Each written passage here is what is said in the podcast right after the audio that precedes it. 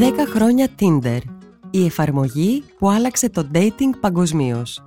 Πώς το πιο δημοφιλές dating app του πλανήτη άλλαξε για πάντα τον τρόπο που φλερτάρουμε και επιλέγουμε συντρόφους για σεξ ή κάτι παραπάνω από αυτό. Ένα άρθρο του Γιώργου Ψωμιάδη για το λάιφο τελεία τζι άρ. Για να μην χάνετε κανένα επεισόδιο της σειράς ηχητικά άρθρα, ακολουθήστε μας στο Spotify, στα Apple και τα Google Podcast.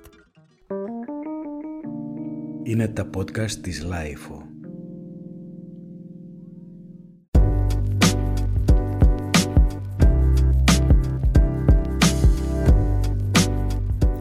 Όταν πριν από έξι χρόνια η Άννα μπήκε στον κόσμο του Tinder, δεν μπορούσε να φανταστεί ότι μετά από λίγο καιρό θα γνώριζε εκεί τον άντρα της.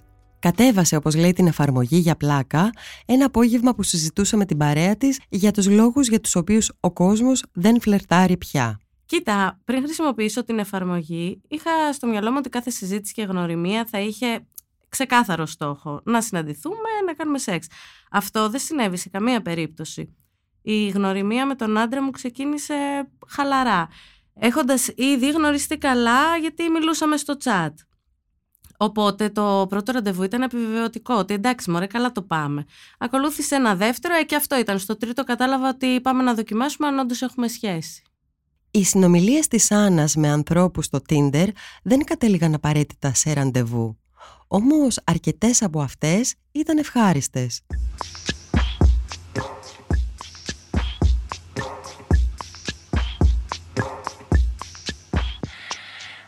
Κάποιες ήταν πολύ ενοχλητικές, αλλά ήταν, όπως μου λέει, εύκολο να τις αποφύγει. Αυτό είναι και ένα από τα βασικά στοιχεία της εφαρμογής. Δεν χρειάζεται να εξηγήσεις σε κανέναν ότι δεν σου αρέσει ο τρόπος του, μπορείς απλά να λήξεις τη συζήτηση ή να μην απαντήσεις ποτέ. Το να αφήνεις μια συζήτηση που δεν πάει καλά ή να λύγεις ένα φλερτ που μοιάζει να μην οδηγεί κάπου δεν κοστίζει, γιατί δεν βάζεις τον εαυτό σου στη δύσκολη διαδικασία του να διαχειριστεί μια άβολη κατάσταση από κοντά. Άλλωστε σήμερα τείνουμε να αποφεύγουμε τέτοιου είδους στιγμές στη ζωή μας. Ακόμα κι αν ο ταξιτζής σου είναι αγενής, δεν χρειάζεται να διαπληκτιστείς μαζί του. Του βάζεις απλά ένα αστεράκι στην εφαρμογή από την οποία τον κάλεσες. Ε, καλά, τώρα τι να σου πω, δεν θυμάμαι να έχω φλερτάρει ποτέ με άσχετο στεμπάρ, ούτε, ούτε πριν από έξι, ούτε πριν από δεκαέξι χρόνια. Το Tinder είναι μια διέξοδος για αυτούς που δεν φλερτάρουν ή δεν φλερτάρονται στο φυσικό κόσμο. Το γιατί βέβαια δεν φλερτάρει ο κόσμος σήμερα είναι μια άλλη συζήτηση.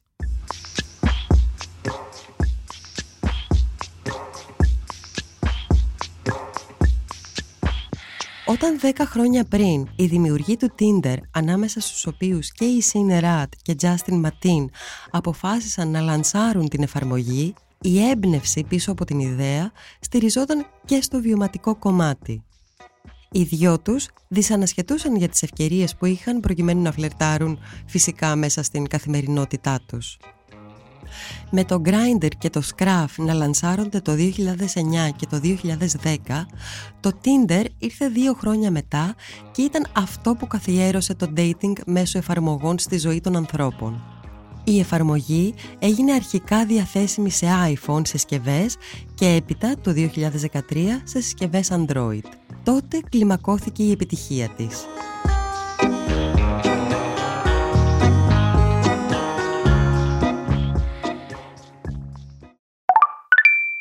Η καινοτομία του Tinder ήταν το swipe. Δηλαδή το γεγονός ότι χωρίς κάποιο ιδιαίτερα λεπτομερές προφίλ γεμάτο πληροφορίες μπορούσες με τον αντίχειρά σου να περιηγηθείς σε ένα χώρο στον οποίο η απόρριψη δεν έχει θέση. Μόνο εάν αρέσεις ήδη σε κάποιον σε βγάζεις στη λίστα με τους προτινόμενους. Έτσι η πρώτη επιβεβαίωση είναι δεδομένη. Στα επόμενα χρόνια εκατομμύρια χρήστες κάθε σεξουαλικής προτίμησης θα αναζητούσαν το άλλο τους μισό, κάποιον για να κάνουν σεξ ή απλά ένα ραντεβού στο περιβάλλον της εφαρμογής. Σήμερα υπάρχουν πάνω από εβδομήντα πέντε εκατομμύρια ενεργοί χρήστες και κάθε εβδομάδα πραγματοποιούνται ενάμιση εκατομμύριο ραντεβού μέσα από το chat του Tinder.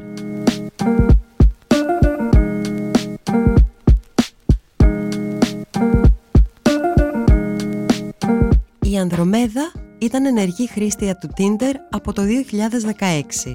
Για μία περίοδο έβγαινε και δύο ραντεβού την εβδομάδα, ενώ στην εφαρμογή οφείλει και μερικές από τις πιο ενδιαφέρουσες γνωριμίες της ζωής της. Από έναν διάσημο Αμερικάνο κωμικό μέχρι έναν Σαουδάραβα και έναν start-upper. Οι άνθρωποι από το εξωτερικό ήταν για εκείνη, μετά από ένα σημείο, πολύ πιο cool και άνετοι με όλη τη διαδικασία. Το στερεότυπο που έχουμε για το Tinder στην Ελλάδα είναι ο βασικός λόγος που από ένα σημείο και μετά άρχισα να βγαίνω μόνο με ξένους. Απολάμβανα πολύ περισσότερο τα ραντεβού με ανθρώπους που ήταν από άλλες χώρες και άλλες κουλτούρες, ακριβώς γιατί έχει τύχει να βγω ραντεβού με Έλληνες και να νιώθω λίγο, λίγο σαν να είμαι escort. Ο άλλος θεωρεί ότι για να είμαι εκεί πέρα, ε, σίγουρα είμαι διαθέσιμη και σεξουαλικά, κυρίως σεξουαλικά βασικά, ότι σίγουρα μετά από την πρώτη μπύρα θα πάμε σπίτι, κάτι που απέχει χιλιόμετρα από την πραγματικότητα για όλες μας. Υπάρχει επίσης ένα φοβερό ταμπού από τους Έλληνες. Θεωρούν ότι οι γυναίκες ψάχνουν μόνο γάμο. Ότι για να είσαι στο Tinder, λογικά είσαι μια αποτυχημένη περσόνα που δεν της κάθεται κανένας. Με ανθρώπους από το εξωτερικό η εμπειρία ήταν πάρα πολύ διαφορετική. Είτε κατέληξαν κάπου τα ραντεβού, είτε όχι. Ε, ήταν απολαυστικά και για, τους, και για τους δυο μας και δεν ένιωθε κανείς αμήχανα. Έξι χρόνια πριν, όπως μου λέει, τα πράγματα ήταν διαφορετικά στην αντίληψη του κόσμου. Παρά το γεγονός ότι δεν υπήρχε ο COVID και δεν φοβόσουν μη σε κολλήσει κάποιος ένα σπάνιο ιό και όλα αυτά που φοβόμασταν, το ψυχολογικό ταμπού ήταν μεγάλο. Το πρώτο μου ραντεβού ήταν τεράστια αποτυχία. Καταλαβαίνεις από τις πρώτες ατάκες αν τσουλάει το πράγμα ή όχι γενικά. Όταν ξεκινάτε με πολύ κλασικές ερωτήσεις, η κουβέντα γίνεται μοιραία, κάπως σαν συνέντευξη. Και πού βγαίνεις και πού δουλεύεις, μια κλασική ερώτηση που κάνουν τα αγόρια και πραγματικά σε αποκαρδιώνει και σου κόβει τα φτερά είναι. Πώς και Tinder, ξαφνικά χάνεται όλο το φλερτ. Αν όμως επικοινωνήσεις με τον άλλον, με κάτι που σου συνέβη μέσα στην ημέρα σου, αν το φέρεις κοντά σου με μια λεπτομέρεια πιο ανθρώπινη και καθημερινή, εκεί καταλαβαίνεις πώς θα προχωρήσει το πράγμα και αν θα προχωρήσει γενικά. Αν δεν τσουλάει και αυτό, δεν υπάρχει καμία ελπίδα. Και φυσικά, πολύ σημαντικό ρόλο παίζει το χιούμορ, το πήγαινε, έλα των ατακών κτλ. Έχει τύχει άνθρωπος να μου πει και έχεις δουλίτσα. Α, τότε είσαι από τους τυχερούς. Και μετά συνέχισε, σου αρέσει, είσαι ευχαριστημένη. Αυτό είναι μπιενάλε μικροαστήλας. Χάνεται όλη η ανάγκη για φλερτ. Από εκεί ξεκινά το Tinder. Από την ανάγκη να φλερτάρεις, να παίξεις με την ατάκα, τις ματιές και όλα όσα θα έκανες από κοντά. Απλά το κάνεις μέσω chat. Στην πορεία, καθώς η εφαρμογή καταλάμβανε όλο και περισσότερο χώρο στην καθημερινότητά μας, τα σύμβολα έπαιζαν το δικό τους ρόλο. Έχει πολύ μεγάλο ενδιαφέρον το πώς τα emoji κατέκλυσαν αναπεριόδους μέσα στη δεκαετία τα dating apps, σηματοδοτώντας διαφορετικά πράγματα. Από τον ανανά μέχρι τα τάκος, που στην Αμερική έκαναν θράψη. Τα emoji στις εφαρμογές καθοδηγούσαν τους ενδιαφερόμενους αναλόγως με τις προτιμήσεις που υποδήλωναν. Υπάρχουν άνθρωποι που θέλουν σεξ και το λένε με την πρώτη ατάκα. Άλλοτε με αστείο, άλλοτε με πολύ χυδαίο και άλλοτε με πολύ ντόμπρο τρόπο. Ε, μου φαίνεται πιο ειλικρινές γιατί εκεί μπορείς να επιλέξεις ε, τι θες από, όλους αυτού, από όλα αυτά. Ε, σε άλλες περιπτώσεις θεωρούσα για πάρα πολλά ραντεβού ότι ξεκινούσαν απλά ως ραντεβού, ενώ ο άλλος είχε κάτι άλλο στο μυαλό του. Δυστυχώς δεν είναι κάτι που μπορείς να το ξέρεις από πριν. Στην πορεία μου στο Tinder ήταν πάρα πολύ συχνό άνθρωποι που δεν ήταν συναισθηματικά διαθέσιμοι να μην το δηλώσουν από την αρχή και να φέρονται ε, σαν να έχουν τη διάθεση να συνδεθούν μαζί μου, το οποίο δεν ίσχυε.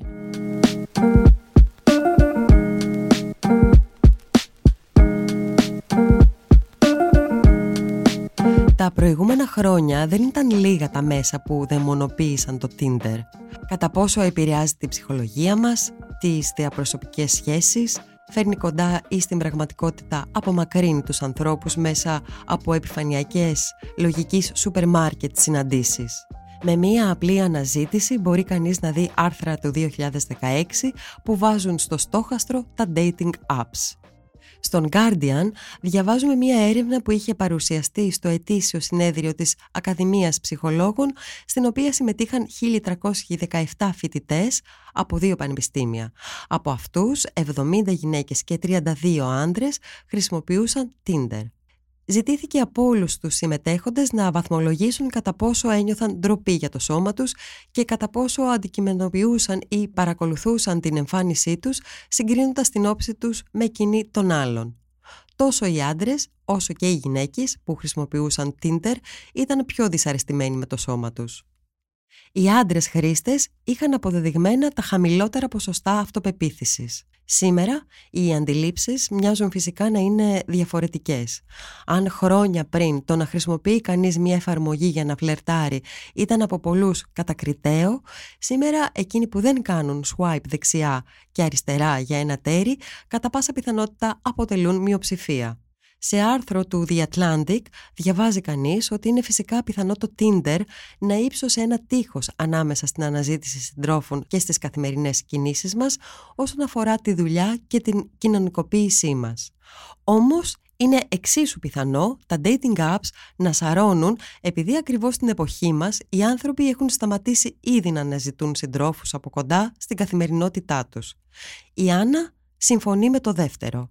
Ε, με το Tinder... Απλά μεταφέρεις τη διαδικασία του φλερτ σε ένα digital περιβάλλον και μάλιστα είναι και πολύ πιο εύκολο γιατί υπάρχει ήδη μια δηλωμένη συμπάθεια για να συζητάς με τον άλλον. Είναι πολύ πιο εύκολο και άμεσο σε σχέση με το φλερτ από κοντά, ειδικά για ανθρώπους που μπορεί να είναι και λίγο πιο διστακτικοί ή εσωστρεφείς.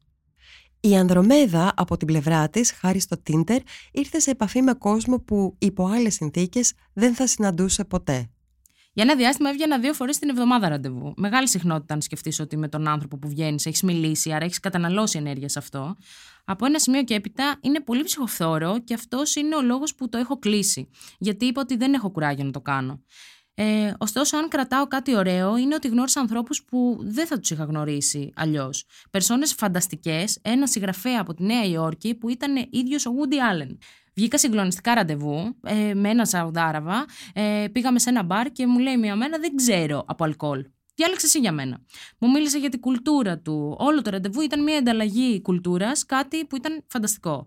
Βγήκα με ένα YouTuber κωμικό από την Αμερική, ο οποίος δεν ήξερα ότι είναι διάσημος. Με έναν τύπο άλλο που ήταν στη λίστα Forbes τριάντα under τριάντα. Δεν μου έχει τύχει ποτέ τίποτα επικίνδυνο, ευτυχώς. Τα χειρότερα ραντεβού ήταν αδιάφορες προσωπικότητες που ήταν απλά εκεί για να είναι. Δεν ήξεραν τι ήθελαν, βαριόντουσαν, απλά βγήκαν και τσούλησαν ένα δύο ώρο με φρικτή αμηχανία. Κάποιες γνωριμίες που είχαν εξελιχθεί ε, σε σχέσεις μηνών, μετά τα πρώτα ραντεβού καταλαβαίνεις αν αρχίζεις να νοιάζεσαι για το πώς πάει η μέρα του άλλου ή αν δεν σε νοιάζεις καθόλου. Θεωρώ πως είναι πολύ εύκολο να σε φέρει κοντά το Tinder με τον άλλον, αλλά είναι πολύ δύσκολο όταν βρίσκεσαι να κερδιθεί η εμπιστοσύνη και να υπάρξει χημεία. Πολλοί είναι πολύ καλοί στο γραπτό λόγο και από κοντά είναι εντελώς διαφορετικοί άνθρωποι. Γι' αυτό έβγαινα και πάρα πολλά ραντεβού. Ήταν μια λογική σούπερ μάρκετ, κάτι που είναι πάρα πολύ άσχημο ε, να λες next, next, next και να αντιμετωπίσεις αντίστοιχα κι εσύ έτσι. Μάλλον αυτό είναι και το μεγαλύτερο κακό του συγκεκριμένου μέσου. Σου δίνει μεν τη δυνατότητα να γνωρίσεις πολλούς ανθρώπους, αλλά ελάχιστοι από αυτούς είναι όντως άνθρωποι με τους οποίους μπορείς να συνυπάρξεις ακόμα και σε ένα απλό ραντεβού. Και καλώς ή κακώς οι άνθρωποι έχουν πολύ μεγάλη ανάγκη από romance και από ωραίες στιγμές και ιστορίες.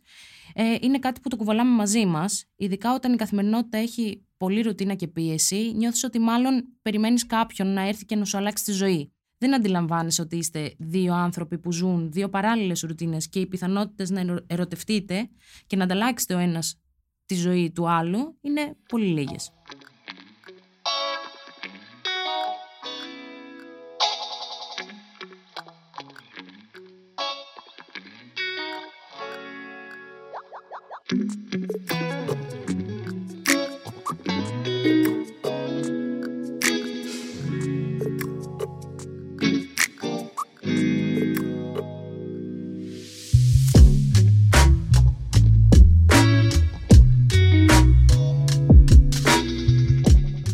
Λίγοι εκείνοι που ακόμα και σήμερα, δέκα χρόνια μετά το λανσάρισμα της εφαρμογής, θα φοβηθούν να μπουν στον κόσμο της. Όμως, σε μια κοινωνία που τρέχει ασταμάτητα, σε μια καθημερινότητα που χαρακτηρίζεται από πολλή δουλειά, λίγο προσωπικό χρόνο, αυξημένη ακρίβεια και ελάχιστη διασκέδαση, η αναζήτηση ενός ανθρώπου για σεξ, γνωριμία ή οτιδήποτε μπορεί να τραβάει η όρεξή σου, περνάει μέσα από μια κίνηση του αντίχειρά σου. Το μόνο που έχεις να κάνεις είναι να κάνεις swipe, δεξιά και αριστερά, να φλερτάρεις πίσω από την οθόνη και όταν εσύ το επιθυμείς να γνωρίσεις νέους ανθρώπους. Και αυτό στην εποχή μας μοιάζει να είναι σωτήριο, παρά το γεγονός ότι το στίγμα στην Ελλάδα για τους χρήστες δεν είναι πλέον τόσο έντονο όσο τα προηγούμενα χρόνια, η διαφορά με το εξωτερικό παραμένει μεγάλη.